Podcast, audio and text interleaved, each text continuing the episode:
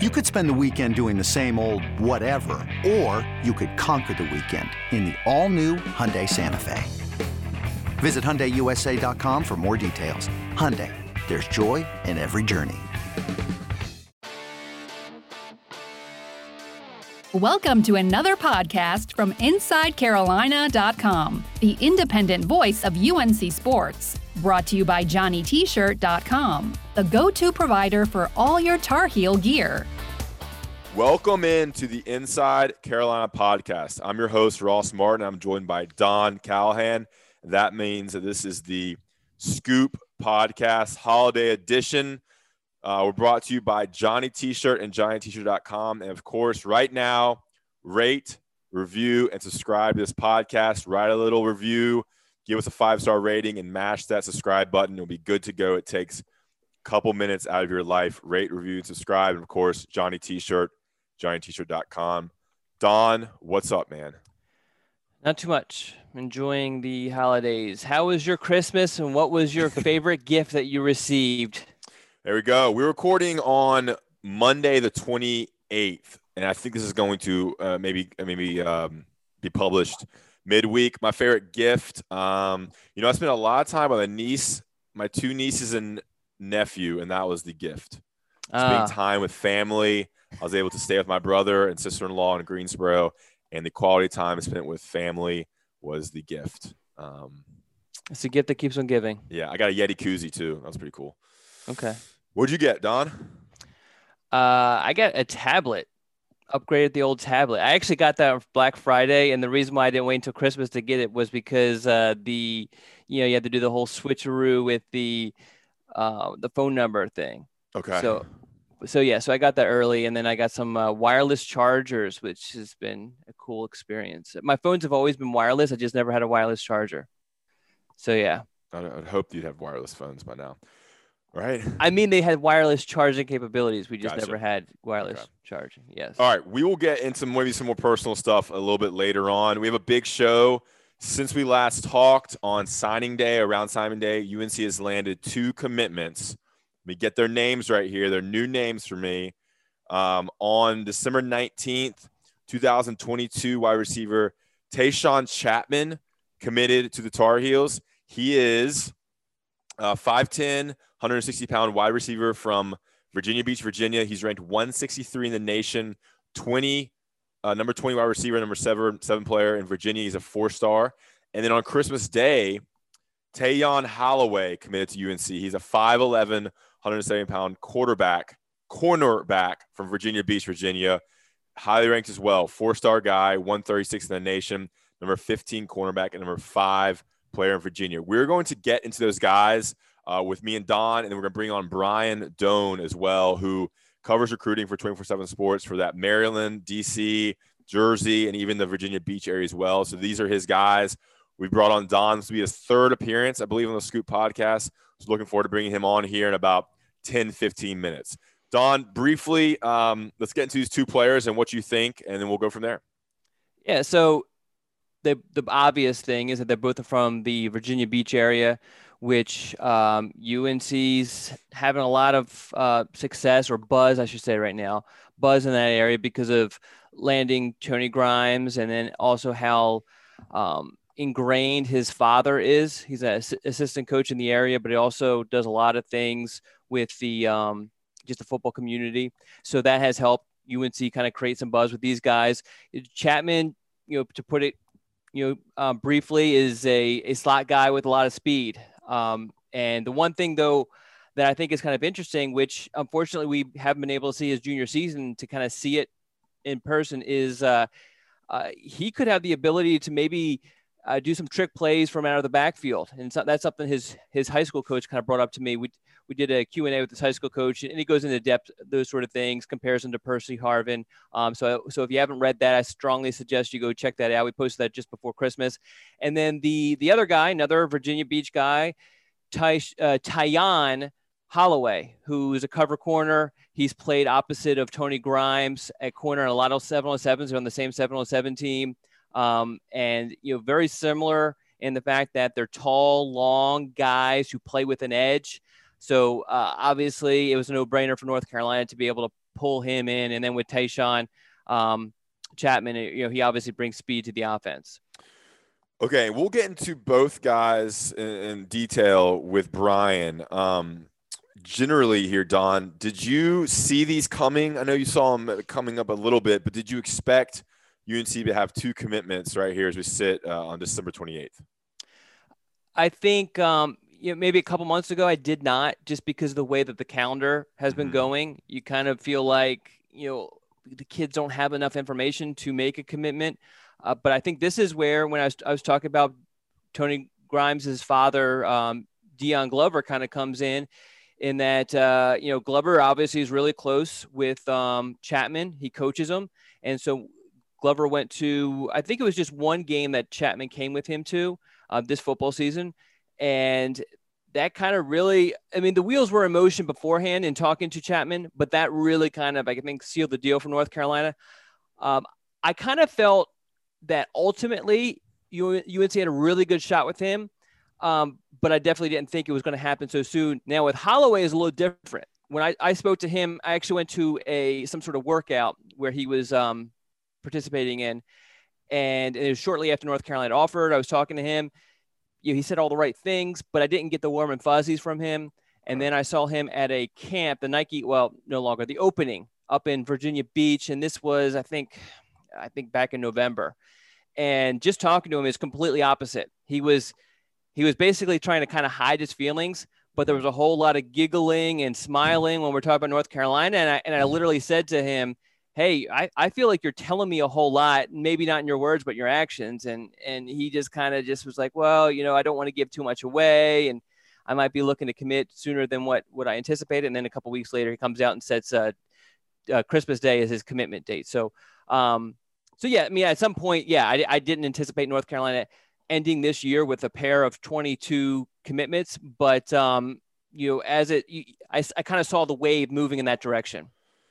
Okay, and did Dre Bly lead both these recruitments? Yeah, and that's a big part of it too. And he already had a really strong reputation in that area for obvious reasons, but I think that his handling of Tony Grimes' recruitment, and then also his relationship with Glover and some of the other high school coaches in that area just really has made it basically insurmountable for a lot of other programs to come in and try to recruit the 757 if North Carolina really wants a kid. Yeah, and Mac had so much success there in the 90s. So, Carolina football in general carries some weight there. It wasn't just Dre Bly who came out of there. So North Carolina football has a history there. Now, after Mac Brown left, since I've been covering UNC football and UNC football recruiting, it hasn't been a factor. It's just become a factor once Mac has come back, and really once Dre Bly has gotten his fingers back in the Virginia Beach area. And we're gonna get into this a lot more with Brian, who we're gonna bring on here in about 10 minutes. But is there anything else you want to touch on in generalities with these two players? It's kind of like we don't know these guys. I feel like you don't even know these guys that much. And so we're kind of getting to know this class. I'm going to look at their class and see where this class is ranked already, because they have two commits. But this is generally when you see kind of momentum starting, because you think about last year, UNC already had some commits at this point, and then it was February, March when they really got, the four-star Armageddon, that kind of stuff started. Yeah, so I guess with this class – like I said before, I didn't really anticipate these early commitments like that. Yeah. But I just think that Bly has such a strong presence in that area. It just has helped so much. And it's such a unique area. And you mentioned how North Carolina hasn't had a whole lot of success before Mac Brown came back and before he hired Dre Bly. And a lot of that is just such a tight-knit group. Mm-hmm. And there were some situations, and those who have been following recruiting for a long time, back with Jason Lewis situation, where it was just there were mishandled situations that not only affected North Carolina with that particular recruit, but then also kind of trickled down into other recruits that maybe wasn't the reason why the recruit didn't choose North Carolina or chose to go in a different direction, but it certainly didn't help North Carolina's cause. Awesome stuff there, Don. We need to get into before we bring on Dohn, or is it Don or is Dohn? Brian Dohn. I think after he comes on, we'll talk about our live stream of National Signing Day on in the Man Tower. We're going to get into that. We also want to tease a 2021 offer that went out. One more guy they're kind of going after. We'll get into who that is and what Don can tell us about that guy. And then we also want to mention the top five. We only got one submission for the top five, which is the top five 2021 signees now who you're most excited about. So make sure you email those to Don at Inside Carolina, DM him on Twitter or on the Inside Carolina message boards, Inside Carolina, your top, all these guys who signed, 2 weeks ago, who you're most excited about as a Tar Heel now. So I'm really excited because I think I can create a lot of discussion there. We're going to bring on Brian here in a bit to talk about Tayon Holloway and Tyshaun Chapman, their game, their recruitment, Dre Bly, maybe how the 2022 class is going in terms of players really wanting to grab spots early and how the COVID-19 pandemic has changed recruiting and the timing of when players commit. Stay tuned for that. We'll be right back with Brian Dohn of 24-7 Sports. eBay Motors is here for the ride. Remember when you first saw the potential? And then through some elbow grease, fresh installs, and a whole lot of love, you transformed 100,000 miles and a body full of rust into a drive that's all your own. Look to your left. Look to your right. It's official. No one's got a ride like this. There's nothing else that sounds like, feels like, or looks like the set of wheels in your garage. With over 122 million parts, you can make sure your number one ride or die stays running smoothly, so there's no limit to how far you can take it. Brake kits, turbochargers, engines, exhaust kits, roof racks, LED headlights, bumpers, whatever your baby needs, eBay Motors has it. And with eBay Guaranteed Fit, it's guaranteed to fit your ride the first time, every time, or your money back. Plus at these prices, well, you're burning rubber, not cash. Keep your ride or die alive at ebaymotors.com. Eligible items only. Exclusions apply. Selling a little or a lot? Shopify helps you do your thing, however you cha-ching. Shopify is the global commerce platform that helps you sell at every stage of your business. From the launch your online shop stage, to the first real-life store stage, all the way to the did we just hit 1 million orders stage. Shopify is here to help you grow, whether you're selling scented soap or offering outdoor outfits. Shopify helps you sell everywhere, from their all-in-one e-commerce platform to their in-person POS system. Wherever and whatever you're selling, Shopify's got you covered. Shopify helps you turn browsers into buyers with the internet's best converting checkout, 15% better on average compared to other leading commerce platforms, and sell more with less effort thanks to Shopify Magic, your AI-powered all-star. Shopify powers 10% of all e-commerce in the U.S., and Shopify is the global force behind Allbirds, Rothy's, and Brooklinen, and millions of other entrepreneurs of every size across 175 countries. Plus, Shopify's award-winning 24/7 help is there to support your success every step of the way. Because businesses that grow, grow with Shopify. Sign up for a $1 per month trial period at shopify.com/Odyssey Podcast, all lowercase. Go to shopify.com/Odyssey Podcast now to grow your business, no matter what stage you're in. Shopify.com/Odyssey Podcast. Welcome back to the Inside Carolina podcast. This is The Scoop. We got Don Callahan and we have 24-7 Sports national recruiting writer, reporter, Brian Dohn with us. He covers the mid-Atlantic area up to New Jersey and as far down as the Virginia Beach. And because of the Virginia Beach, Tidewater area, we're having him on for his, count it, third time on the Scoop podcast. Brian, what's going on, man? Just kind of enjoying the holidays and really disappointed. I expected to come on and see Don wearing like a gritty onesie that he got for Christmas. Yeah. You should see my tree. I have a gritty topper on my Flyers tree. Oh, you've seen that tree on Facebook. I have. Bad. You're married, right? I am married. Shocking. It was, anyway. Hey, it was her idea. It was her way of getting you out of the house. Well, no, getting the tree up because I didn't want it up, but putting it in one of my spaces. Wait, didn't want it up? What are you, like Ebenezer Scrooge? No, I mean, it's a little tree. We have an actual tree down in our living room. This is the tree that goes up in the man tower. And I didn't want a tree up in the man tower. And so she went and bought a bunch of flyer stuff to put on a tree. So I was like, of course she did. Yeah. So, but anyway. All right. After that little escapade through there, let's get into it, guys. We're bringing on Brian to talk about UNC's two commitments they got in late December, Tyshaun Chapman and Tayon Holloway. They committed, within a week of each other. We're first going to get into Tyshaun Chapman. He's a wide receiver from Virginia Beach. Brian, can you kind of tell us how this recruitment evolved to the point where you have this four-star wide receiver committed to UNC on December 19th? Yeah, he plays at Princess Anne, which is where Tony Grimes played.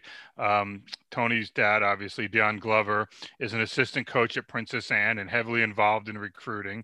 Tony went to North Carolina, and there, that's the end of the recruitment because Tyshaun did not make many visits.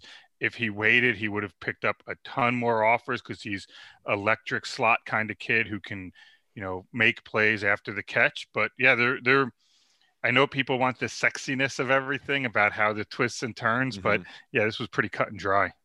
Now, did he take any visits before the shutdown? Was there leaders or anything? Was it always kind of like, all right, UNC, is that it? Yeah, I mean, there weren't because he really wasn't on the radar very much. I know he ran a really good track time the winter of his sophomore season. For people that don't know, he's a class of 2022, so he's only a junior right now.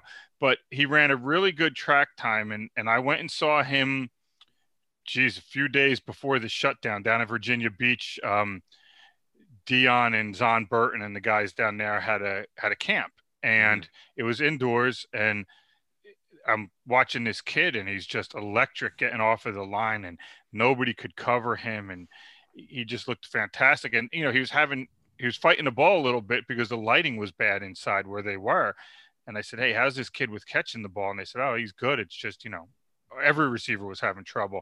But, I mean, they did it in a hockey rink size type deal, and it couldn't contain him. He was just too quick and too fast. And that, out of that, some tape came out of it and the buzz, and he picked up a bunch of offers, but he was never able to really get anywhere. Didn't really look anywhere. And, North Carolina is really entrenched now in Virginia Beach. And so it just became, hey, I might as well go there. Along those lines, I feel like in covering it, it's hard to get a grasp on who else is really recruiting him. He mentioned a bunch of other schools, Penn State, I guess. Clemson actually seemed like the one who was recruiting him the most outside of North Carolina, and they never offer. From what you've gathered, not necessarily from Chapman, but maybe from outside sources, what were the other schools that were interested in him? Yeah, I mean, it was, the Virginia Techs of the world. He liked Clemson a lot. He thought if Clemson was going to offer that he would have a chance there. But, it changes once, Dre Bly does a good job there. And then once Tony Grimes decides to jump aboard, and then all of a sudden Tony Grimes is playing this season, there weren't many visits. Tyshaun is not the kind of kid that's going to spend a ton of time on the phone talking to coaches. And it just became clear as it moved forward throughout the fall that it was going to be North Carolina. I mean, you look at the Virginia Beach area, and there's not a lot of schools that have really good standing at Virginia Beach. You kind of wind up having kids go all over the place. But, I know Florida State looked at him hard. And, he had a bunch of the offers that highly rated kids have early on, but it never got in depth, and it got in depth with North Carolina. And that's why you see him wind up where he did. Yeah. I mean, looking through the offers now, I mean, he has all the top schools kind of, other than like the major ones, West Virginia, Virginia, USC, Tennessee, South Carolina, Pittsburgh, Penn State, Oregon, Ole Miss, Oklahoma, Michigan State, Maryland, Louisville, Georgia Tech, Florida State, Alabama offered, it looks like, Auburn, and North Carolina. So it's certainly a national recruitment, but because of this pandemic, didn't have the same feel. And you already mentioned Tyshaun Chapman in terms of his game and what he brings. Can you dive a little more into that, Brian? I mean, what kind of player he is? What is UNC getting? And how could he rise in the rankings? Where do you think he could kind of end up with so much time left in this class? Well, I mean, you can always rise, just like you can always drop, right? Yeah. I'm sure we know that. And I don't know if I knew where he was going to wind up, I just put him there now. and have it stop. I mean, you know, here's what he is, though. He's a guy that gets off the line incredibly quick. You know, he'll beat jams, even though he's got to get stronger. He has tremendous ball skills. I mean, Don, you saw him when we were down in Virginia Beach in early November, and I know, you know, it was just routes on air, but there was some really poorly thrown balls that he adjusted to, balls, you know, down the sideline where it was just easy for him to adjust and make a play on. He has speed after the catch. He has some elusiveness in space, you know, in tight spaces. He's not afraid to go over the middle. He'll go up and get the ball. I mean, listen, he's in the top, you know, what, 150, 175, whatever it is. He's that good now. Hopefully they have some kind of junior season where you can really see his development. But for him, it's just, you know, a little crisper out of routes, and maybe, you know, he can rise if he continues to catch the ball and be the big playmaker that he should be. But, you know, when you turn around and look, he's not the 6'3 guy or the 6'2 guy. And so he's going to get, I don't want to say pigeonhole, but he's going to have some limitations in terms of what he can do down in the red zone and stuff like that. It doesn't mean he's any less of a unbelievable talent. And at the college level, he can be, you know, just absolutely lights out because of his ability after the catch, and he's got great hands and great ball skills. I mean, go watch his sophomore tape on Huddle, and you'll see just how dynamic he can be. That kind of brings me to my question, and it's not an original question or original thought, I should say, because I was talking to his high school coach James Yeager, and he actually mentioned that he thought that that Chapman could add some weight and not play running back, but you have packages where you line them up in the backfield, or you motion them to the backfield, and those sort of things. What are your thoughts based off of, you know, his frame and, you know, his I guess his agility and those sort of things, potentially having sort of packages for him? Yeah, I mean, I think you want to get the ball in his hands. He's not, you know, if you're going to try to get the ball into his hands 15 to 20 times a game, I could see it wearing him down a little bit. Because, again, he has a good frame. He can add weight. He can add muscle mass and size. But at the end of the day, you know, if you're 5'10", 175 pounds, 180 pounds, you have a chance to take a beating if you're getting the ball that much. Do you put him in the backfield? I don't know, man. I mean, North Carolina's got some pretty good running backs, don't they? You put him in the slot, you can run him some bubble screens and stuff like that. I mean, you know, North Carolina still has to do what they do on offense. You can't sit there and go, oh, we're going to do this, this, and this just because of this kid. If you're North Carolina and you're trying to compete with Clemson for an ACC title, your roster needs to be filled with kids like this. And that doesn't mean, hey, he can't do it, but you want to make sure you're getting a lot of different guys involved in the offense, because that's what you need to do if you're going to compete for an ACC title. All right. So Tyshaun Chapman, wide receiver, 5'10", 160, number 163 in the nation, according to 24-7 Sports Composite, commits to UNC on December 19th, becomes the first player to commit for the Tar Heels in the 2022 cycle out of Virginia Beach, and high school teammates with Tony Grimes. Let's take a quick break. I want to talk to you about Johnny T-Shirt and JohnnyTshirt.com, our loyal podcast sponsor. I was on their website today. They have some great Orange Bowl T-shirts. You don't know the next time UNC's going to be in the Orange Bowl. Get your Jordan brand Orange Bowl T-shirts. There's some palm trees on it. They have UNC-themed masks. We always love the sweatshirts, the T-shirts, the hoodies, tailgating stuff, anything you want at Johnny T-Shirt and JohnnyTshirt.com. Remember, Inside Carolina podcast subscribers can use the 10% off discount code found on the message boards to get 10% off your order. Jerseys, T-shirts, long sleeve, short sleeve, button downs, anything you need, stuff for kids, go to Johnny T-Shirt and JohnnyTshirt.com, and don't forget to use the 10% off discount code for IC subscribers. They also have the throwback jersey I see here. The throwback jersey that UNC wore against Wake Forest. A great thing to get for friends and family. All right, Johnny T-Shirt. And we're going to talk about, right back into it, talking about Tayon Holloway. Am I saying that right, Brian? It sounds like Holloway to me. Tayon Holloway, a 5'11 cornerback, 170 pounds, ranked 136 in the nation. in the 24-7 Sports Composite, at number 15 cornerback, number 5 ranked prospect in the state of Virginia. He is from Green Run High School in Virginia Beach. Briefly here, Brian, his recruitment, I imagine it has some similar aspects to what happened with Tyshaun. What's going on there? Yeah, I think the key thing for that is for the Inside Carolina folks that either don't remember or would like to forget, same high school as George Wilson. I do not see the same type of drama involved in this one. Very similar. I know, again, when Don spoke to Tayon and when I spoke to him back in November, I mean, we left that talking to each other going, so what day do you think he commits? And shoot, I mean, I know that Tyshaun may have been the first one publicly on board, but I think Tayon was the first one on board quietly and just waited some time on it. Yeah, I mean, again, you know, you're from Virginia Beach.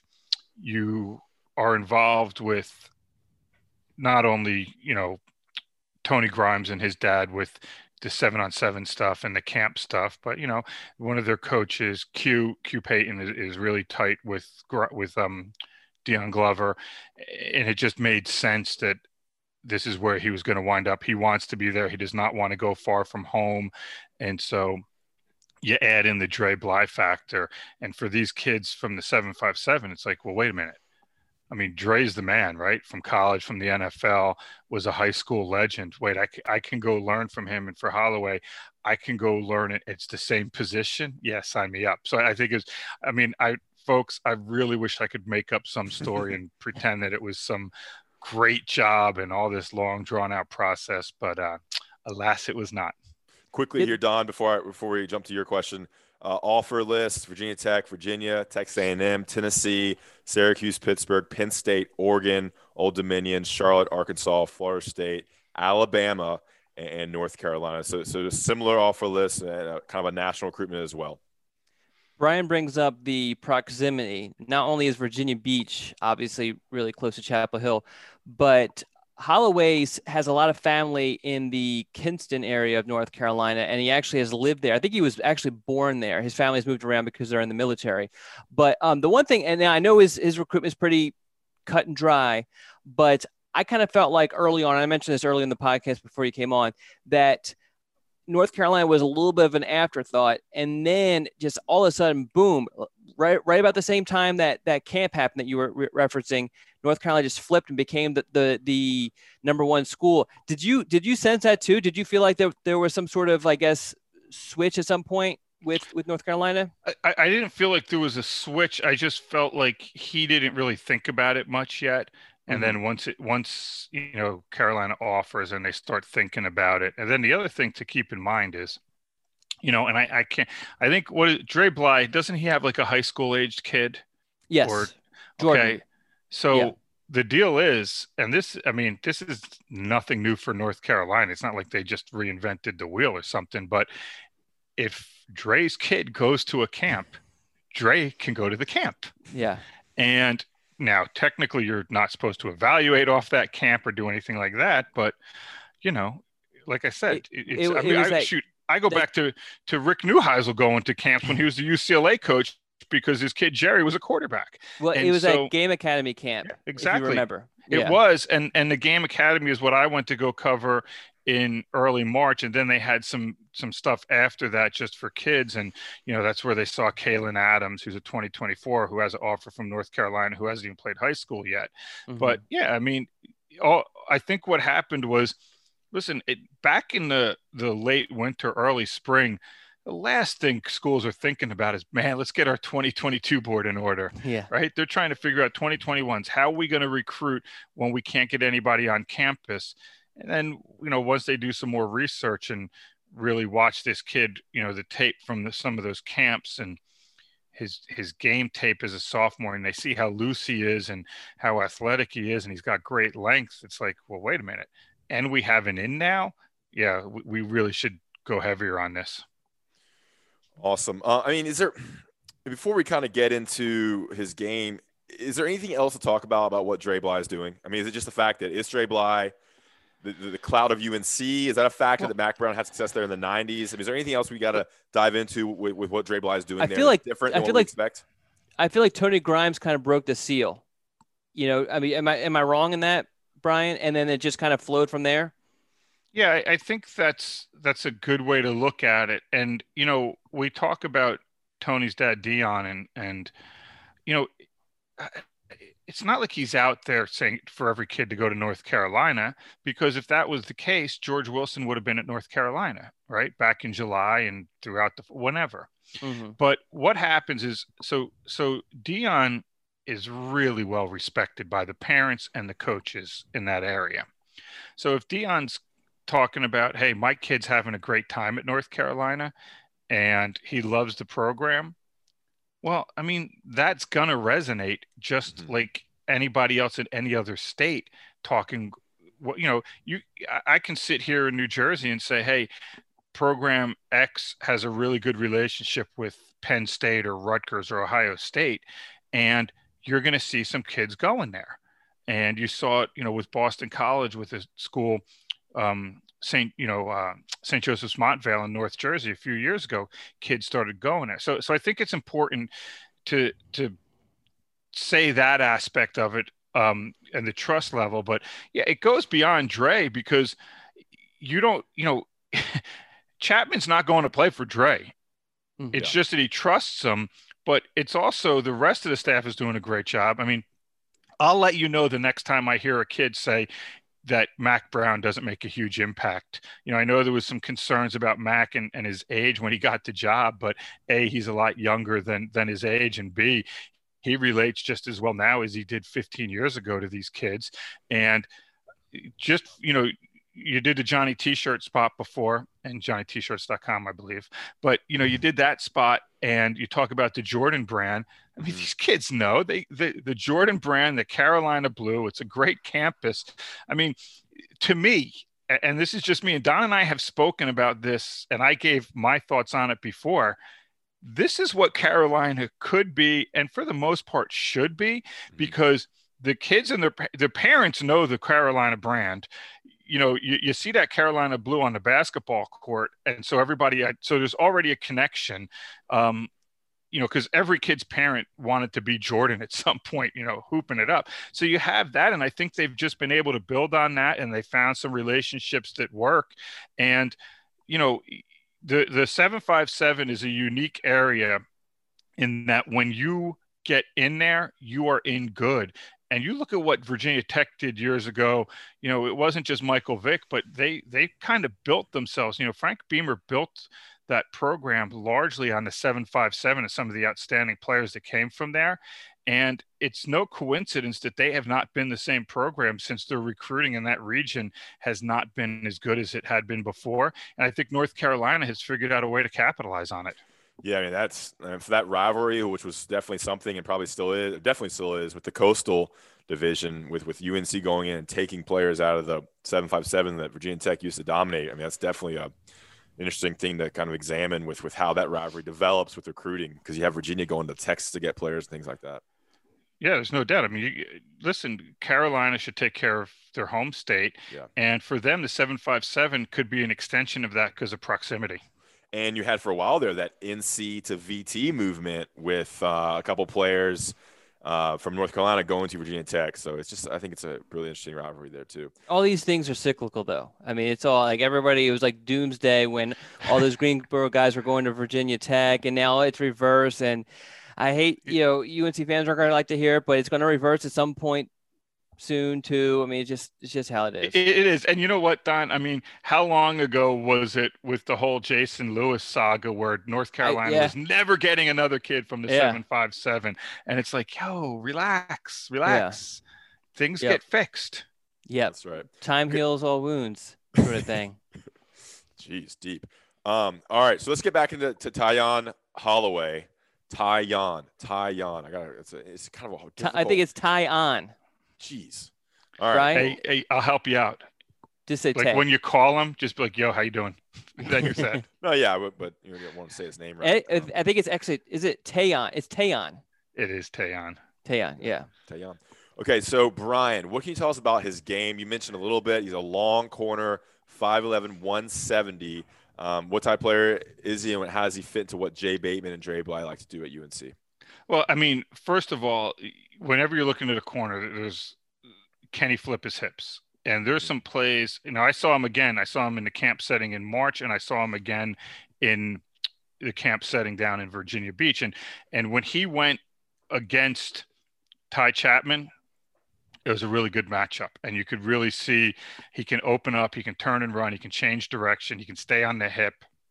He has to get stronger, and he knows that. I mean, you know, I think I once told him if he really needs the secret, I can tell him how to put on 25 pounds really quickly. It's just you'll look I'm like good this. At that too. I mean, you'll look like this, and that's kind of not good for him. But, you know, he knows that he's got to work on that. Again, he's young. He's a junior, so he's got time. He's got to get stronger in the upper body. I mean, you know, I always look at it this way. If you're North Carolina and you're trying to compete with Clemson, can Tayon jam these Clemson receivers at the line of scrimmage and reroute them? At the high school level, he can. He can close on the ball. He has closing speed. He's willing to come up, take on a block, and make a hit. You see some of this stuff on the offensive side that tells you about his body control. He's got very good ball skills, good hands. North Carolina can use him however they want. He's a kid that can play boundary. He's a kid that can play, you know, on the field side because he runs well. He's got a good feel. He's one of those cornerbacks, and you better be really good to be this cornerback that when he gets beat on something, it's, you know, he forgets about it, but it's always, well, I did this wrong, or this guy did this that he shouldn't have. And so that's, it's good. He doesn't, you know, he has a healthy confidence. I don't think he's a brash kid or anything, but he's confident what he can do. It's just, he's got to put on the size and strength to be able to play right away. You look at a guy like Tony Grimes who goes there, and you know he's 18 and still, I mean, you're going against some of these kids who are 22 years old, and so not only are they more physically mature, they've had 4 more years in the weight room. So he's just got to get stronger with that stuff and continue on his technique. Sometimes he really doesn't get into his back pedal and doesn't sink low like he should, which will help with his change of direction, driving on the ball. But at the end of the day, he can just overwhelm with athleticism on the high school level. Yeah, that's some stuff you can't really teach there with the fluidity and the hips and whatnot. Yeah. Let's see, what was I gonna go there with? So yeah, you see a trend now. I mean, obviously, it's what you always want. You want long corners. You saw Tony Grimes; he had great size, really long arms. With Holloway, you got a 5'11" guy who's long, and you look at what UNC already has with Storm Duck and Kyle Michael. You're seeing big, long cornerbacks. Tamir Brown, who they just signed. Also long too. Long guy, yeah. Yeah, I mean, it's kind of odd. I mean, not odd, but, you know, Dre Bly was not the biggest guy. And he's coaching the guys who do have that kind of the physicalness you need. Well, but, Ross, it's the same thing Don said about San Francisco. It's cyclical. If you look at the NFL, you know, for a while it was big corners, and now maybe not as much the big corners. And it'll go. But at the end of the day, 5'11" is a good size. And rather than the height, look at the length. And listen, give me a kid who's 5'11" and can flat out ball than a 6'1" kid who's a project. For sure. Okay, so as we close with Brian here, let's get into some generalities with the 2022 class and kind of where you think it's heading, not just UNC, but football recruiting in general. You're seeing, I don't know, I've been reading a little bit here. I'm not in the weeds like y'all are as much, but the sense that some players are going to be going out and grabbing spots early because some players are coming back. Seniors are taking that extra year. There's going to be a lot of transfers. May not be as many spots available until maybe later in the cycle. And I'm kind of speaking out of school here, so I'm going to let y'all kind of go and talk about what you think 2022 could look like, not just for UNC, but in general with college football recruiting as we continue with this pandemic. Yeah, I think for me, you know, the NCAA, you know, they don't say anything. So you have all these kids that are coming back this year that you got to figure out how their scholarship works, right? And so the word is that the kids coming back aren't going to count against the scholarship, right? Against your 85 limit. And that's good for this year, and that's great. But here's the problem. Because your 2020 class didn't have any, you know, nobody that played in 2020 used up any eligibility. So, you know, you take a kid like Grimes, who's still technically a freshman next year. And now you put the 21 class on top of that. So now you have two classes where you combine those, and that's almost like having one class of 40 to 50 kids in it. So the 19s, the 18s, and the 17s are still there.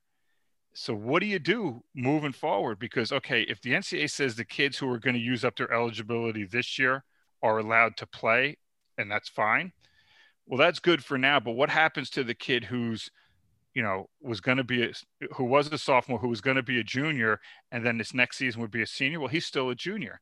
So now if you keep it 85, well, wait a minute now. Now you're looking at class sizes that are going to be like 10 to 12 players, and that's it. So the NCAA hasn't said, hey, you can have 100 for 2022 and 90 for 2023. Because even though we're talking about now and for next year, everything's fine, the impact of this goes 4 years deep. And so kids are now like, hey, wait a minute, I can't make visits until at least the middle of April. Lord knows if you'll be able to then. I mean, that'll be, 13 months without visits. There's not a lot of slots potentially available because the NCAA hasn't said a thing. So unless I'm a stud who schools will wait on, man, I better jump on that right away. And I've seen kids in the Northeast, you know, I have Virginia up through New England, and I've seen kids that aren't top 247 kids or 3-star kids be like, you know what, this school wants me, I'm jumping in now while I can. And Ross, like you said, we're not even talking about the transfer aspect of it on who's available, because as you've seen now, listen, in another year or two, transfers are just going to be eligible. They're going to get your one-time transfer. And so it really is going to put a lot of stress on programs to figure out how to fit kids in. And on kids, I mean, listen, some 1AA are going to get some unbelievable prospects. And you know, and the other side of that is, you know, you have guys, you know, great, North Carolina can run 100 kids next year into their program on scholarship or whatever it's going to be. But what happens to some of those group of fives that maybe don't have the financial means of some of the power fives? You put another 20 kids on scholarship, man, that's $1 million+ added to your budget. Mm-hmm. Don, what do you think? What kind of angles do you think you want to take this? Yeah. So, I mean, God, we can go in like a gazillion different angles on this. The one thing I thought was interesting though, and I think the NCAA thinks that numbers are going to eventually work out. And I was not thinking that was going to be the case, but then, and Ross, you would know this number, I believe it was 2 or 3 seniors from North Carolina took advantage of the extra year, correct? Yeah, I think Bo Krause is coming back, and the kicker's coming back. I think that might be it. Maybe. And Tyrone Hopper, 3 players coming back. Yes, okay. So that's not like every scholarship is means something because you only have 85, but that's not like a huge number. Mm-hmm. So – because really, if you think about it, I mean, some kids, if you've been in college for 4 or 5 years, especially after being in college during a pandemic, you probably want to get the hell out of there as quickly as possible. So I think that the numbers will eventually work out, and I don't think the NCAA is going to give any sort of help. And the people I talk to kind of feel the same way. And that's why you see colleges kind of preparing with that sort of mentality, as far as just how conservative they've been with scholarship offers. Okay. The interesting thing that Brian brought up is the transfer stuff. If I was advising a kid, I would tell them not to transfer, because I think there's going to be a whole lot of kids, and I think I'm stealing Brian's tweet here, who aren't going to be playing football next year, who think they are, just because there's just not going to be enough scholarships. And it's just amazing how many are in the portal, and it just doesn't seem like a smart idea for a lot of kids. And I got two kids that went into the portal who thought they were going to a school, who now are frantically looking for a school because the school they thought they were going to is like, yeah, we don't have room. Mm-hmm. And I agree with, this will work itself out in the 21 class, because it doesn't matter how many kids are coming back for Carolina who got the extra year, because that's not where the logjam is. The logjam starts in 22. Mm-hmm. Yeah, no, I agree. But I'm thinking that some of those seniors that could come back, like obviously they would be, I guess, they would be juniors next year technically, because they were juniors this past season. Right. I think we're going to see a lot of those guys not take advantage of that. But I do want to go in a different direction. I have a question for you on it, because I have no idea what to expect. What the hell is going to happen with the visits and stuff? I mean, we know the dead period goes until April 15th. What do you guess is going to happen? Yeah, I think now with some of the vaccine stuff getting out, I think you're going to have some kids be able to get to campuses. I could see where recruiting events are limited. I could see coaches, you know, the big thing about April 15th is that's usually the first day that people can go out on the, you know, coaches can go out on the road. And so I think from that aspect, they're going to allow some coaches to go out on the road and evaluate some kids there. But I think you're going to see in small doses, you know, instead of the, you know, 40-person junior day or 50-person junior day where they're coming to watch the UNC Duke basketball game, I think you're going to have limitations on how many kids can be together at a certain time. That's a good idea. You know, and I think you'll see stuff like that. I think official visits, I could see them happening. I could see them happening with certain parameters around it. Either you can't take kids to parties or whatever it is, right? Mm-hmm. I don't know. Again, the NCAA, I mean, they just don't communicate very much to their members. And I don't know if the NCAA is going to say, okay, in order to come on campus, you have to have the vaccination, or you can only come in with this number of people. It's really up in the air. And I think that stuff, I think, starts to get worked out more in February than it does now. And that'll give coaches and programs time to plan for things like that. But yeah, I mean, why would I think there's going to be any kind of normalcy with visits in the spring, given the NCAA shut them down for a year? Yeah, no, I agree. And I almost wonder if the NCAA says you can have visits, but they have to be official visits and that's it. And that way you kind of slim it down a little bit on who's on the road and who's going to campus. And there's a little bit more planning involved for when a guy's coming on campus, but what do I know? So to close, are schools being more, are they being offering a little bit less, being more particular in who they're targeting? Is that kind of what you're seeing and kind of picking who they want more so than, I mean, throwing out a bunch of offers and casting a wide net? Just quickly, kind of how are you seeing, how do you think and how are you seeing teams kind of structure their classes in 2022? Yeah, I think for me, I don't feel like there's as many offers and there's a lot of reasons for it.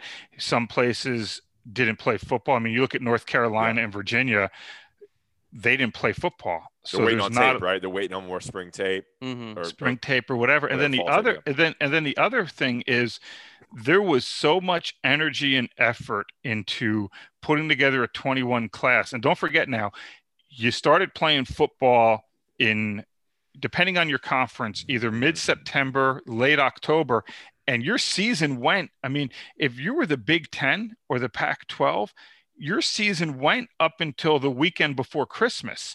And so you didn't have a lot of time to sit there and watch tape of kids who are in the 22 class because, shoot, you could just do that all of January because you're not on the road anyway out recruiting. Yeah. And so it to me, it slowed it down a lot because schools are going to wait to see who they can offer off of some kind of junior film or some kind of junior workout stuff, unless, you know, they're the no-brainers of the group. Don, are we bothering you with the TV you're looking over there, Don? No, I'm listening to every word. No, I agree. Obviously, Brian's view is more nationwide or at least regionally.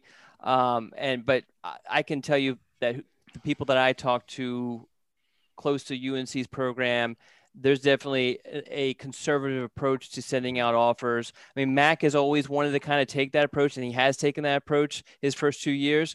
But I think you're definitely seeing a even more narrowed focus just because you have to be careful because you don't know what's going to happen, how many scholarship offers you're going to have available. And you also want to keep some space there for potential transfers that come in because you don't know who's going to be in the transfer portal tomorrow. So you don't want to take a guy who's you're like, and then you have a guy who's really good who you feel like who can make a big impact on your program and you don't have a scholarship available. And it has happened in North Carolina. Good. Well, and you turn around and look at just on top of that, Don, is, you know, and I was texting with you the other day about it. So North Carolina loses an offensive lineman to the portal. And I don't know where he fit in, if he didn't fit in, whatever. But the point is, if some guy on some program who's a key piece goes into the portal, you now have to save a scholarship to bring somebody else in from the portal who can help right away. Yeah. Absolutely. And UNC now can be a little more picky. They're Orange Bowl. They're 8-3. They're riding high with Sam Howell and Mac Brown and Phil Longo and Jay Bateman. They can be a little more picky on who they want. So that kind of changes how they're approaching 2022 after kind of building up to this point with each class getting a little bit better.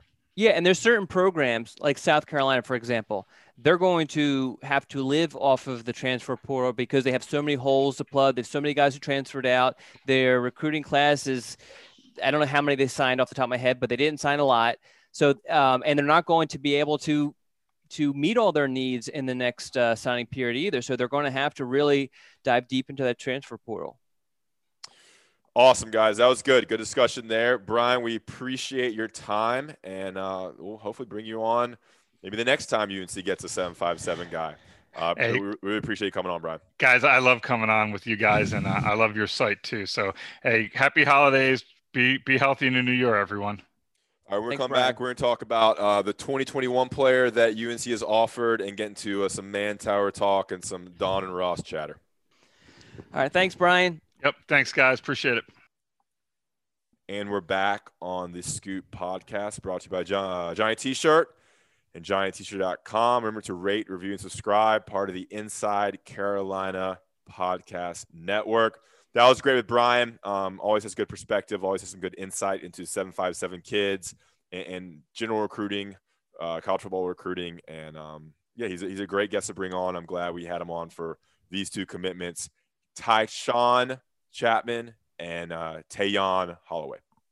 Very good. Thank you. All right, Don. So we teased it. UNC's offered a 2021 prospect. Remember, they've already signed 18 players in this class. I think it's down to the number 14 class in the nation. It kind of dropped slowly after signing day. What can you tell us about the player they're maybe looking to add and obviously going after with this new offer? Yeah, so if you've been following our coverage of the 21 class, you know that I've been saying for a while that North Carolina was basically done with that class, and that the class that they signed on December 16th was likely going to be that class. You know, that's it. But got some information just before Christmas that UNC was in the market for another cornerback, which obviously would be paired with Tamir Brown. And UNC sent out a scholarship offer to Dante Belfour. He's a mid-3-star from Florida. Dre Bly reached out to him. Just before the holidays, gave him the offer, and they've been in contact ever since. We have a full breakdown of just, you know, interview, I guess, just feedback on his thoughts and where his recruitment is going and that sort of thing. We posted on Monday. So if you haven't already, check that out. But we talked about earlier about the tall, long cornerbacks. And that's what he is. He's a 6'2", 170-pounder. So obviously needs to add a little bit of weight, but definitely has that length.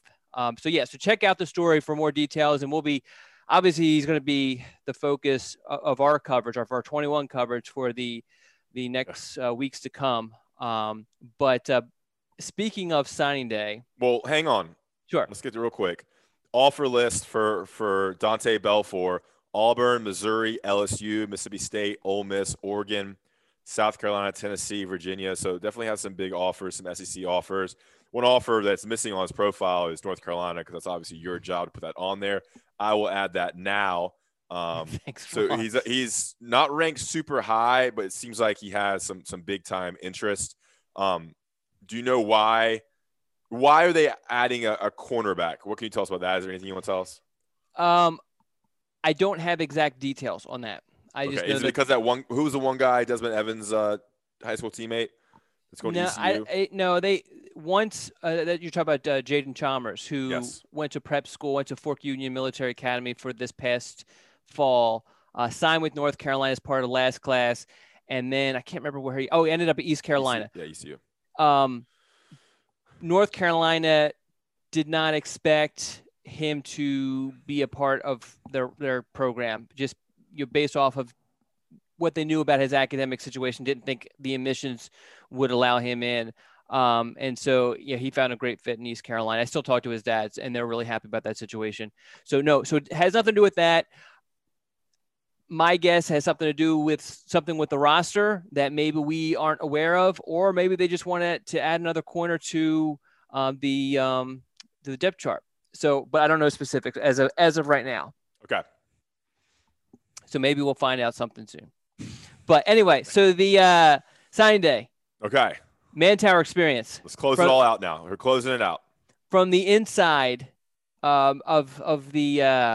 Why don't you line it up? Tee it off to what are you talking about? All right. So basically, if you were on Inside Carolina on, I guess, December 16th, the first day of the early signing period, we did a live stream from the Man Tower. Ross and I, we were socially distant, separated by plexiglass, and we just talked from 6:45 until I think it was like 11:30, as each commit signed his letter of intent. And we ate Krispy Kreme, we ate Boj. I actually have a confession for you. Speaking of Bojangles, this is my confession. Whew. All right, I got to get ready for this. Okay, so this is going to surprise a lot of people, including you. I have never gone and gotten Bojangles. Okay, never. But you've eaten it. I've had it sparingly here and there. Okay. Yeah, keep in mind, this is not a – I'm sure it's up there now. But growing up, we did not have a Bojangles. I didn't know Bojangles existed until I moved to China. It's not a Philadelphia thing. Exactly. Yeah. So – very regional. So, as such, I stayed away from it. But I fell in love when you handed me – what was that? The chicken sandwich. I give you a Cajun chicken? Cajun chicken sandwich. Filet. I fell in love. Okay. And so I've had it like 3 times since that day. Oh. God, such a fatty. So all right, let's go through the order. So I'm over at Don's house. I bring in the order. I wake up at 5:30 to get the food. I go get a dozen Krispy Kremes, and then I go and get 2 bacon, egg, and cheese biscuits, 2 Cajun chicken filet biscuits, and then get 3 or 4 orders of bow rounds. And I get hot sauce and some ranch and some ketchup. I did not get any bow rounds, by the way. Well, I had a couple at your house. I went downstairs to your with a mask on, downstairs to your kitchen and I grabbed some cheese out of your fridge, put cheese on top of it, and microwaved it, and then ate it with hot sauce and ketchup and ranch. Yeah, so okay. I had none of those. So I have no idea what they taste like. We had some Gatorades, and I felt awful the whole day. Really? First of all, I was tired. Yeah. I'm not used to eating that much sugar, and we had the coffee with all the creamer that you had. So I had the multiple coffees throughout the morning with this heavy sugared creamer. We had the Krispy Kremes, which I never have, and then just the slop biscuits with the bow rounds. I felt jittery and awful the whole day. I had to work the whole day because after we were done with the live stream, we had the Mac Brown press conference, and then after the Mac Brown press conference, I had to work. I worked for a couple more hours transcribing stuff and getting more content up. So it's always a long day, and I always feel awful because I always eat so much food. But what do you think about the live stream? How do you think it went? What reviews have you gotten from maybe those in power and those who watched? So all positive reviews. I think people were I think their expectations were pretty low, and so that made it easy to surpass them. Mm-hmm. I hate the fact that we couldn't use John's graphics because I think that would have been a really cool feature. We tried using them early on, and then we had some technical issues where we lost the stream. So we kind of thought it was that, although it could have been just Google/YouTube being a pain in the butt. But so I hate that. But otherwise, I thought it was awesome. And John really kind of came through and allowed you and I to just kind of talk and just entertain while he kind of handled the technical parts of everything. Yeah, we couldn't have done it without John Bowman. I know he's probably listening. He's a loyal Inside Carolina podcast listener. Shout out to John. Yeah, and it was good that the staggeredness of how they announced your commitments allowed us to give each commit and each signee their own kind of shine throughout the live stream. Now, I was surprised how many people actually watched. I think we kind of hovered around 200 viewers, 150 to 250.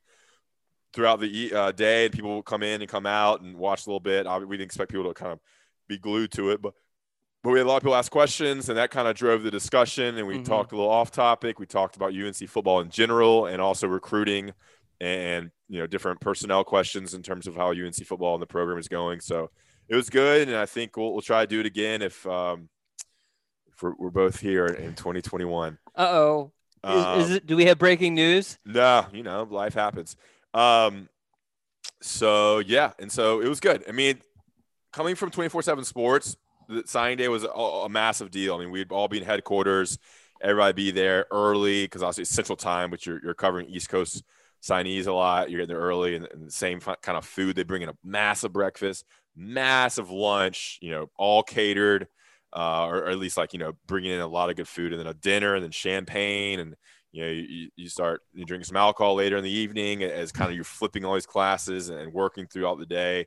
So it was always kind of a holiday for us in Nashville when I worked at 24-7 Sports headquarters. So it's good to kind of celebrate it the way we did with the Inside Carolina live stream.